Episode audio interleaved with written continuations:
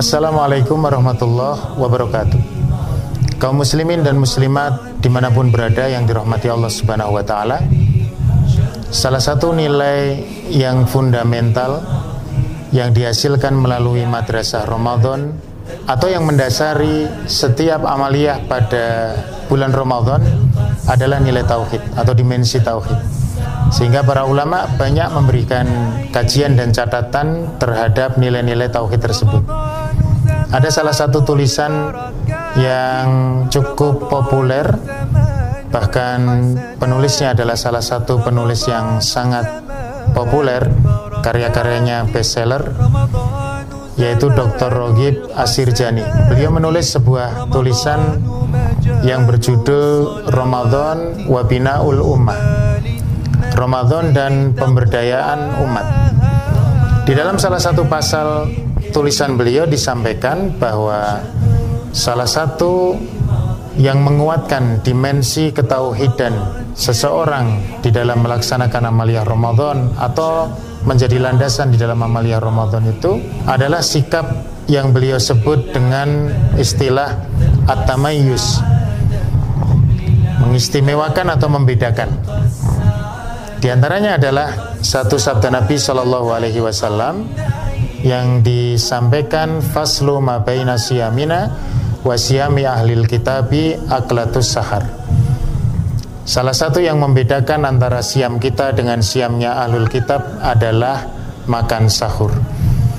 Tentu kaum muslimin dan muslimah yang dirahmati Allah, tidak banyak di antara kita yang memberikan perhatian bahwa urusan makan dan minum dalam hal ini adalah makan sahur ternyata mempunyai kekuatan dalam membentuk ketauhidan seseorang.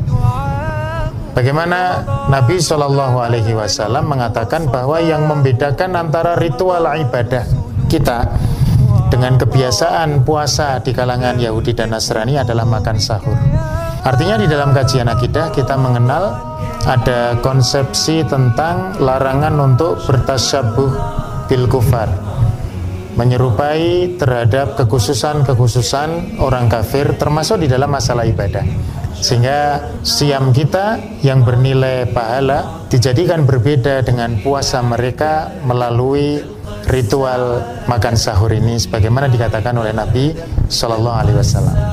Ini menjadi satu bentuk bagaimana ternyata Islam sangat mengedepankan persoalan tauhid ini menjadi satu nilai yang dia bisa melandasi setiap amalia ibadah di dalam bulan Ramadan atau menjadi buah daripada amalia itu sendiri. Contoh yang lain, misalkan adalah ibadah sholat tarawih atau qiyam Ramadan, di mana kita ingat Nabi Shallallahu Alaihi Wasallam mengatakan, man qama Ramadana imanan wahtisaban, ghufirallahu ma taqaddama min dambihi Barang siapa yang melakukan kiam imanan wahtisaban karena iman dan juga karena dia berikhtisab berharap akan pahala Allah maka akan diampuni dosa-dosanya yang telah lalu.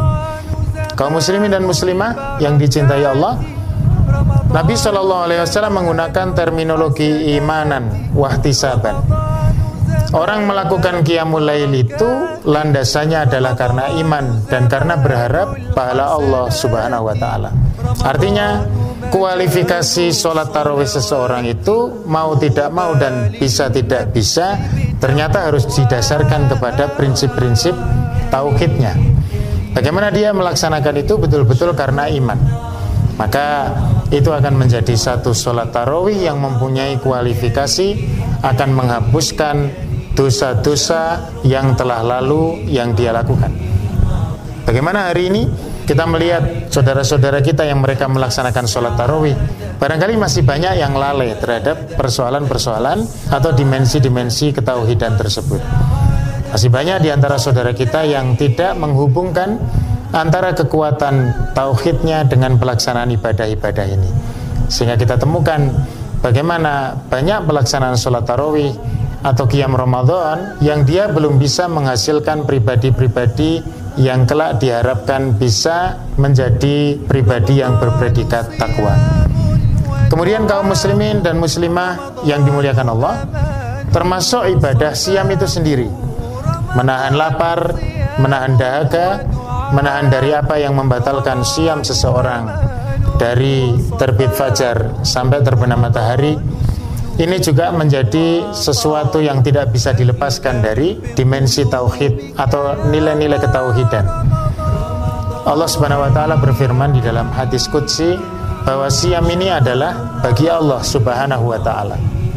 Dan Allah yang akan memberikan balasan kepada kita terhadap siam itu.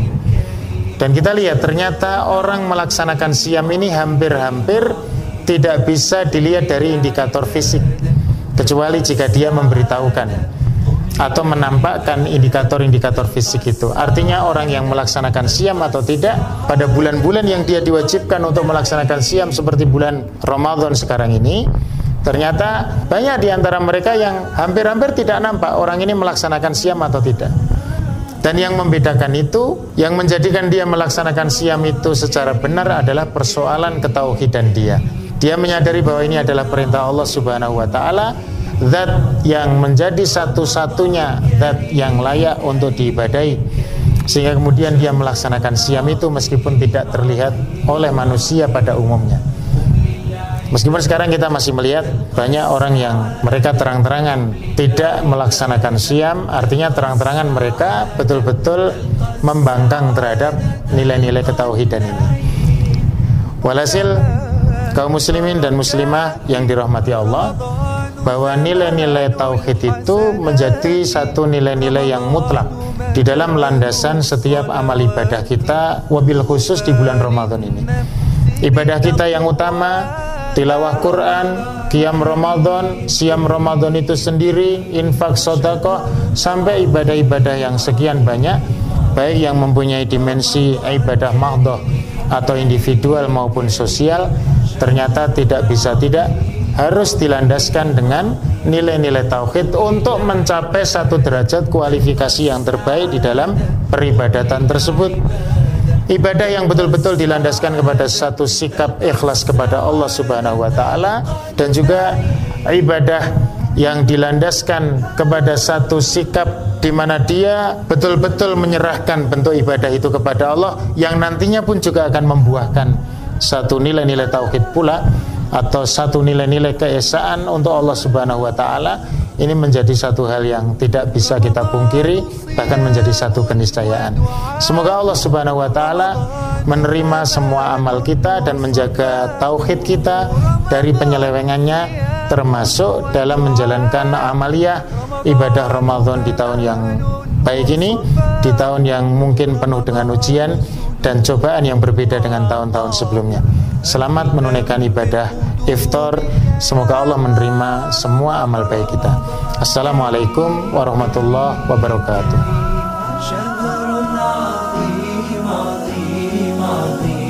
رمضان كريم كريم كريم شهر عظيم عظيم